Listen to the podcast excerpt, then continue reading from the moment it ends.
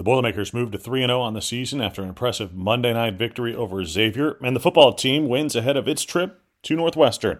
Let's hit both on Gold and Black Radio. Kyle Charters here with Brian Neubert and Tom Dienhart. Brian next, but first this. Designing and building since 1968, TNW has changed the way people think about construction. TNW's three stage approach to designing and building is unmatched throughout the construction industry.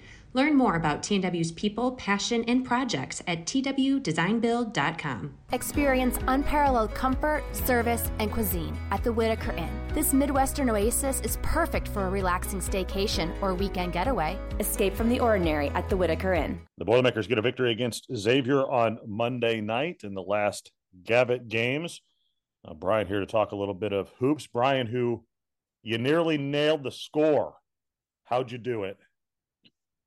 Um, I just picked two numbers and I decided how much bigger one should be than the other. And uh, sometimes I get lucky.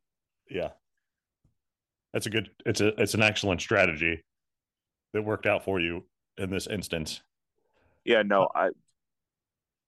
What I do is I just decide, hey, I think this team's going to beat this team by X number of points, and then I, I make sure both numbers I think make sense for the teams yeah. I'm assigning them to, and yeah. uh, I just kind of leave it at that. But it's not like I've got some algorithm. I've got some some war room in my basement where I I I break down, um, you know, yeah. every little every little bit of uh, information I can to come up with the perfect predicted score. Um, yeah, just dumb luck. You should just own it the whole way. Just own it. Yeah, you're just on it. Yeah, um, no, yeah, yeah, no, I know. I know. It was a good game by the Boilermakers. I, I thought, you know, Purdue played well. That line for that game, the actual line was 17 and a half, which seemed a little crazy to me. Xavier's too good a program with a good coach. And I know they're missing a couple of players. Uh, but Purdue, you know, sort of controlled that game uh, from the jump, kept them at arm's length, and did a lot of the things that you want to see Purdue uh, do. Zach Edey had sort of a quiet game in some ways, I guess, and still ended up with 28 points, 11 rebounds, and four blocks, which which is a great line to say the least. But it was a it was a good game against a quality opponent by Purdue. Yeah, he got a lot of makeable shots early in the game. Their offense functioned as it wanted to. They got him the looks that uh, they want him to have early in games to sort of set the tone. And you know, he just didn't make them. And I think Xavier did a good job pushing him out. And, uh, you know, obviously the uh, hidden productivity in Zach Edey is when he draws all those early fouls. And then by the uh, a certain point in the game, you know, the opponent starts fouling out. Yeah. Purdue didn't get Purdue didn't get in the bonus really to any meaningful extent in the first half. They didn't get there till like a minute left. But in the second half, you know, they're in the bonus with 11 minutes to go, and that's when, you know, you could have looked at the game as being over because when Purdue gets to the bonus that soon and they have Zach Edey and things like that, you know they're going to live at the line. And when you have a seven-four guy who can go ten of eleven at the line, that's that's uh, an unbelievable luxury. And uh, it's part of the game within the game when you have Zach Edey. And uh, no, I I thought they played okay. You know, I I, I think people look at Purdue and they have the number two next to their name and they expect you know perfection. They expect twenty point wins every time out, but um, I think that uh, it was one of those games where Purdue just kind of kind of went out there and played, and at, at the end of the day, you're like, oh wow, eighty three points and fifty one percent shooting, and you know. You know, Zach Edey has a quiet 28 and 11 and four blocks, and he drew 11, 11 fouls. Yeah. Um, you know, it, it's a sign uh, that you're a really good team when you can um, win a game like that, make seven to 15 threes, and it doesn't necessarily knock anyone's socks off. Right. Yeah, it wasn't it wasn't Purdue's A plus game, but they you know played their B game or whatever, and still, you know, one going away. Uh, everybody was productive. I mean, everybody played. You're, you're, Matt Painter's still going to have to figure out some rotations because it's hard to play with ten guys. But all ten of the guys that were in the game uh, on Monday night were were very productive, even if they only played what 10 minutes or so um that's that's impressive to be able to do that i mean Myles Colvin comes off the bench and hits three three pointers uh, you would take that every game for sure. Um, but man, minutes are are going to be hard to come by uh, once we really get into the season here. Yeah, no, it, it's uh, it's a good problem to have, but a problem nonetheless, as you've heard me say on this podcast ten thousand times the last couple years. It's you know it it would take care of itself if somebody would just help Purdue out and suck, but it hasn't really hasn't really happened yet. It, it's hard to play you know, three power forwards, and that's kind of where Purdue is right now. You know, Furst is obviously playing both the center and power forward, but he's still playing power forward. So him and Trey Kaufman-Renn and Mason Gillis are, you know, basically in a three-way time timeshare there, um, essentially. Um, you know, Camden Heide and and Myles Colvin have been sort of uh, alternating in terms of who plays slightly more minutes, um, but they're both coming off the bench too, so it's not like there's a million minutes there either. Yeah. I think it's important that Purdue have, you know, Zach Edey, Braden Smith, and Fletcher Loyer out there, not necessarily always together, but at least one of them on the floor at all times. Because when you saw when they went to their bench last year, the offense really plateaued. Last night, the uh, offense really kind of plateaued. Uh, I think yeah. they're still figuring out who, who plays well together. Uh, I think they're still figuring out who they need on the floor at all times, and you know, I'm sure that's something Purdue's looking at pre Hawaii is uh, how can they how can they kind of uh, get that second unit going offensively, whether that's staggering your rotation to get Trey Kaufman-Renn out there um, as somebody to play through with that second unit when Edey's not out there, whether that's promoting Myles Colvin to that second team offense just to have somebody out there who can make something happen. I'm not entirely sure how that's to how that's to work. But last night, and I'm sure experience is to matter here. I'm sure people are to settle into roles and things like that, and people are to get more comfortable with the combinations they're playing with. But last night, that kind of opened the door for Xavier in the second half when Purdue had Edey Smith and Loyer out of the game. Purdue just really kind of kind of kind of middled offensively. Yeah, and the the Furst Gillis front court lineup together is interesting because you really don't have a back to the basket score as much as you do, you know, when either uh, Edey or Kaufman-Renn are in the game. So as you mentioned, you know, maybe uh, doing something there to keep one of the two of those guys uh, on the court, extending Kaufman-Renn's minutes or uh, something. But that that lineup to me felt a little bit odd in the first half, where you just didn't have a you didn't have the kind of inside presence I think that you you probably could have. Well, there are a lot of teams in college basketball who don't have a back to back back to the basket scorer on their whole team. Yeah. And you know, here we are talking about Purdue not having one on its second unit. Yeah. Um, you know, Purdue could can play differently when you know those two guys aren't in the game. They can play through Lance Jones maybe at some point. They can um they can play through Myles Colvin at some point, maybe. Uh, they can try to get out and run a little bit more.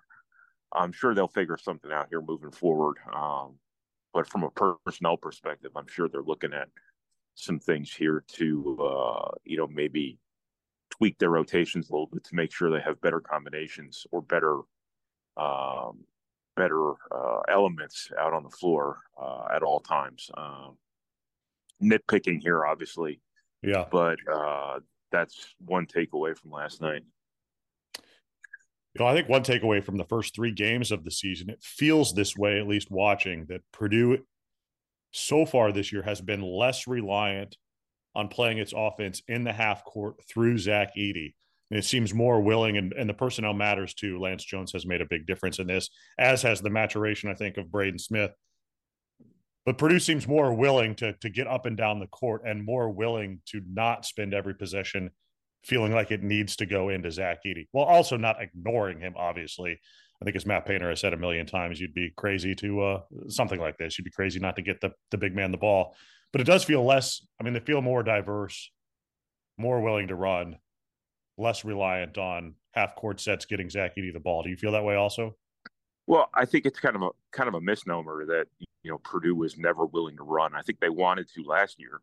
Um, they just didn't force enough turnovers, uh, and maybe they didn't have ideal personnel for it. And they played good teams that try to keep you out of transition. Yeah. Uh, this year they're being a little bit more disruptive uh, from a uh, defensive perspective. You know, as you mentioned, Lance Jones has really helped them because he he's a big time open court guy with his speed and burst and things like that. And he's pretty fearless. Braden Smith has been, you know, fully empowered uh, here to do what he wants when he wants, when he thinks it's the right thing to do. And, um, you know, Camden Heide and Myles Colvin give you a couple guys who can really run and really finish and really shoot. And uh, I just think they have better personnel for it. I mean, you traded David Jenkins for Lance Jones, and that's that's a huge transitional gain for Purdue. And you add these two really athletic wings. I mean, this is what what I've been writing about since the spring is you have this athleticism now that can really make your first read offensively. Hey, how can we outlet the ball? How can we get it ahead as fast as possible? And then if it's not there, then you can fall back into one of the most potent half court offenses in the country. Yeah. That coupled with what Purdue's been able to do in half court offense, um, just running pick and roll and all of the machinations off of that uh, between Braden Smith and, Zach Edey have just made this a much more multifaceted offense than it was last season. And it, it's not like it was just last year, just have Zach Edey walk to the rim and just stand there and then just kind of stand around him waiting to throw the ball. And they ran a lot of pick and roll last year, and they did a lot of different things last year. They just they were bound to Edey uh, at the rim, and now I, I don't know if they're as bound to Edey as they were before. That's not to say that he's not he's not their guy, and he's not the guy who's going to have to carry them if they're going to get to where they want to go. But uh, I just think they have a lot more balance. They have a lot more flexibility. They have a lot more options and I still think you haven't seen the best of some of these guys. I, I think Heide and Colvin are going to get better. I think they're not running a whole lot of stuff for Loyer, and I think that's a weapon that is at some point going to really, really show up too. And I think he's playing well. He's just not scoring all that much, and I think what people don't, what people tend to overlook sometimes, it's like it doesn't matter how much a guy, a specific guy, is scoring. It's a matter of what kind of impact having five good offensive basketball players on the floor does to the bottom line in terms of scoring. And yeah. you know, Fletcher Loyer not scoring or Trey Kaufman-Renn not scoring.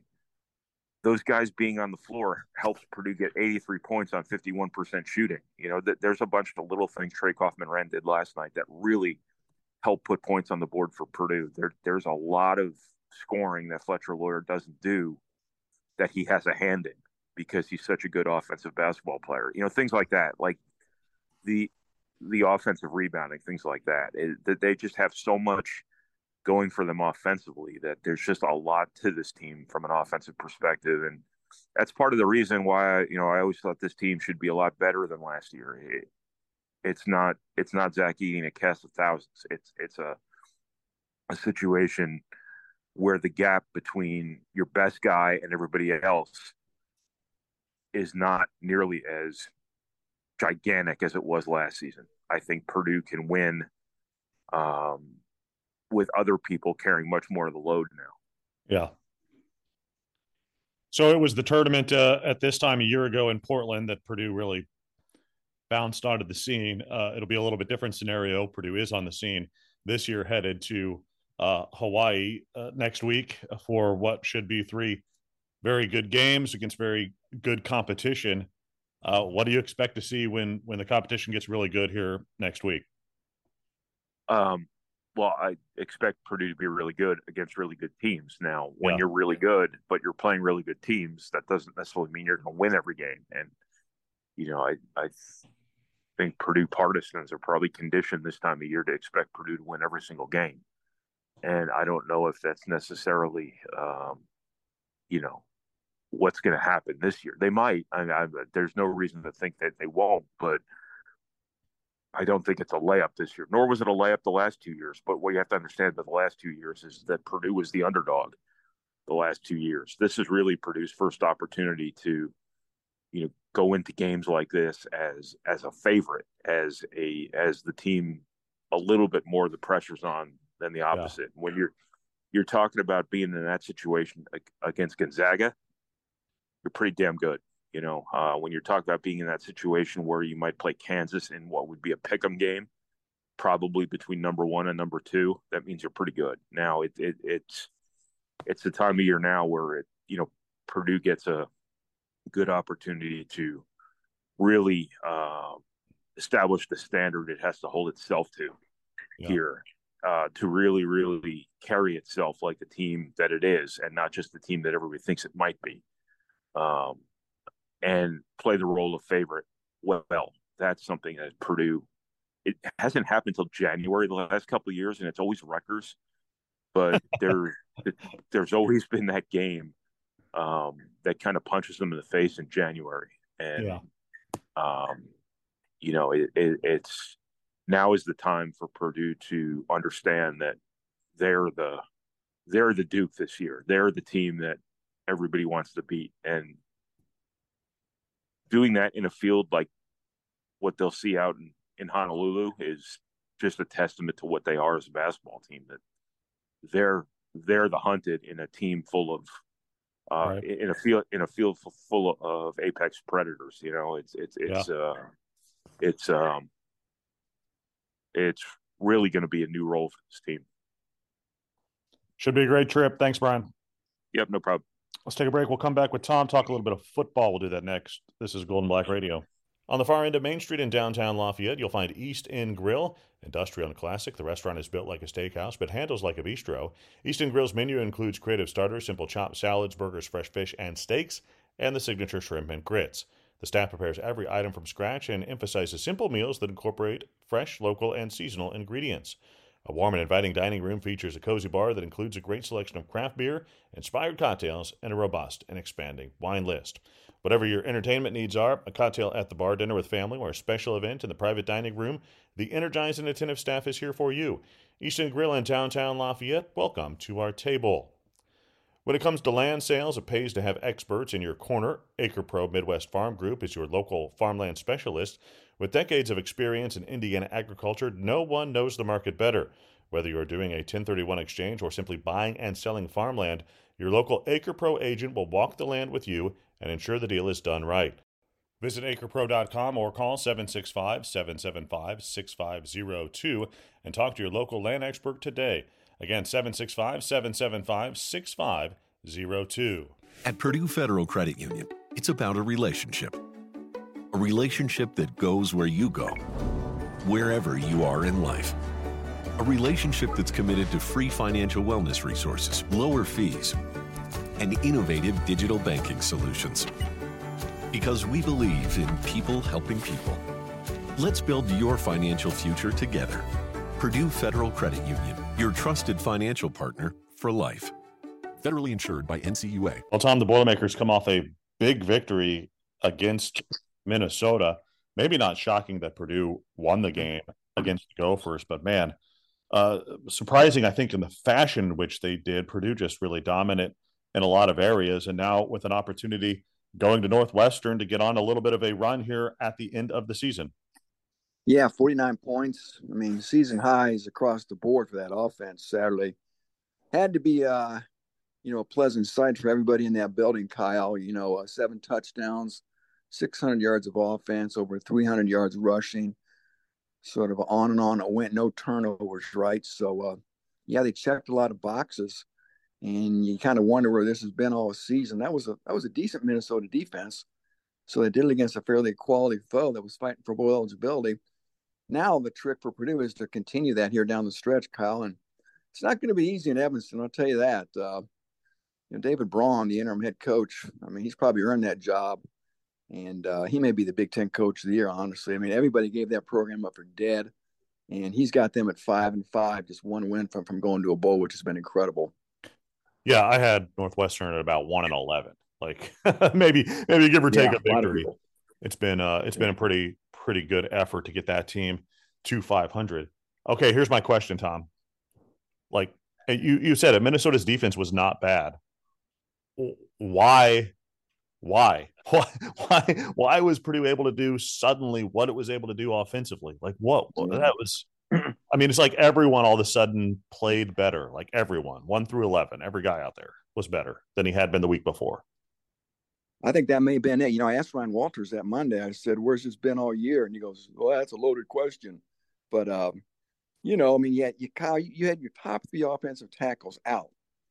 Mbow, Musa, and Daniel Johnson were all out. You're starting your number four and your number five offensive tackles.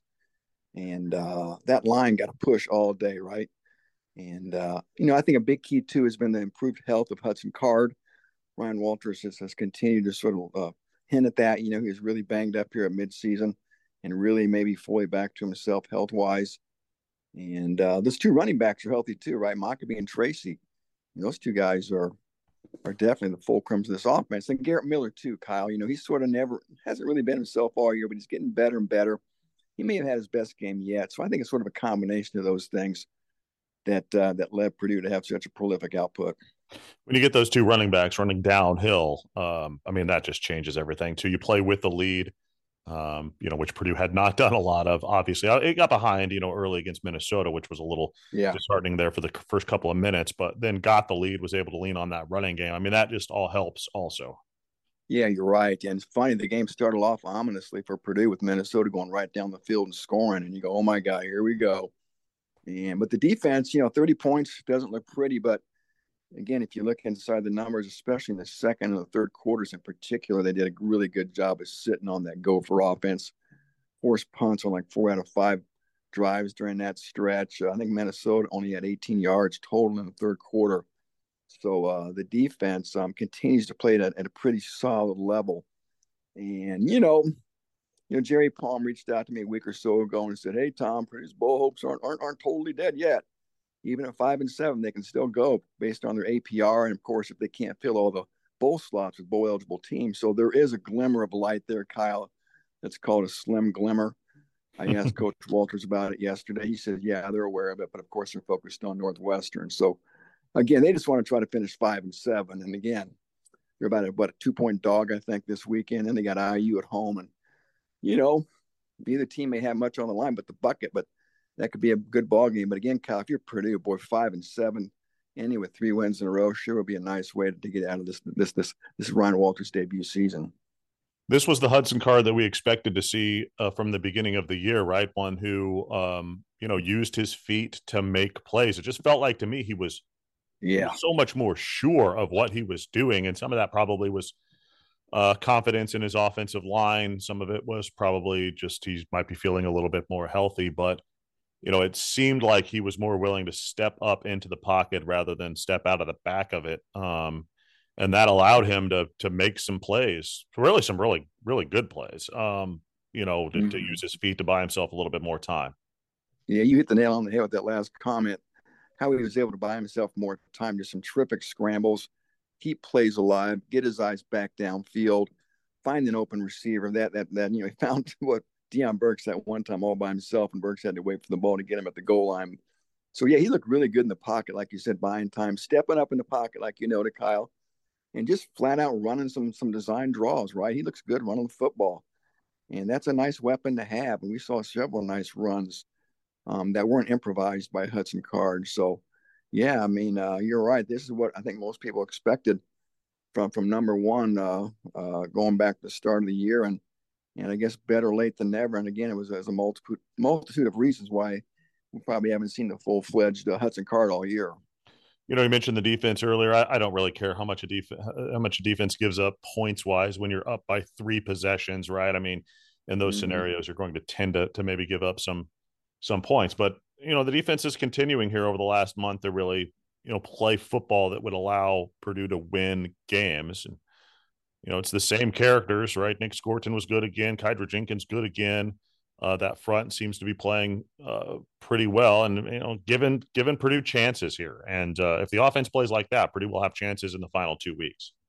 Yeah, Dillon Thieneman too, right? The fourth, the fourth time this year, he's the Big Ten Freshman of the Week, so he continues that stellar debut campaign, number thirty-one.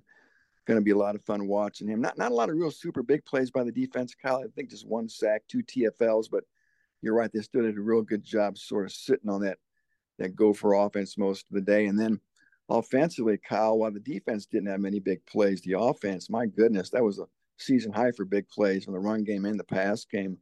65 yard run, over 40 yard pass, on and on it went. Just a lot of big plays for this offense, which is what you always need. And another good sign for, for Graham Harrell's uh, Graham Harrell's unit. Yeah.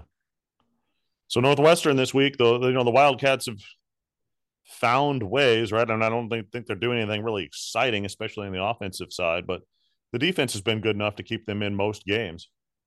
Yeah, bend but don't break unit, a lot like the Mike Hankwitz defenses that, of course, he was a coordinator for years under Pat Fitzgerald, a lot like those units that he had. Bend but don't break. Two real good linebackers, Bryce Gallagher. Uh, keep your eye on him. And then, yeah, offensively, you know, the quarterback had been out, he's been back, and uh, he's an Illinois kid, and uh, he's sort of a calming force. And and they have a real good receiver, and Bryce Kirtz, who's an Indiana kid from the Indianapolis area. So nothing flashy. There never really is about Northwestern. It's a good blue collar team that Kyle's coming off a nice win up at Madison, and they've had a weird, uh, a weird trend this year where they've never won two in a row or lost two in a row. It's been win loss, win loss, win loss all year, and if, of course, if that stays on schedule, they're they're due for a loss, right? But it's been it's been a weird year from that standpoint, but a surprising year for everybody up there in Evanston, like you, Kyle. I was writing this team's obit in August amid all the hazing allegations, Pat Fitzgerald's dismissal, here they are at five and five with Purdue and then Illinois. So you got you, you kind of got to like Northwestern's chances to maybe punch their ticket to the postseason, which I never would have imagined again back in August when I was still cutting grass. Yeah. All right. Thanks, Tom. Take care, buddy. That'll do it for our podcast for this week. Thanks to our sponsors. As always, if you do like the podcast, please rate us five stars on your favorite podcast app. Leave us a comment as well. All right, that'll do it for our show for Brian Neubert and Tom Dienhart. I'm Kyle Charters. Thanks for listening. This is Gold and Black Radio.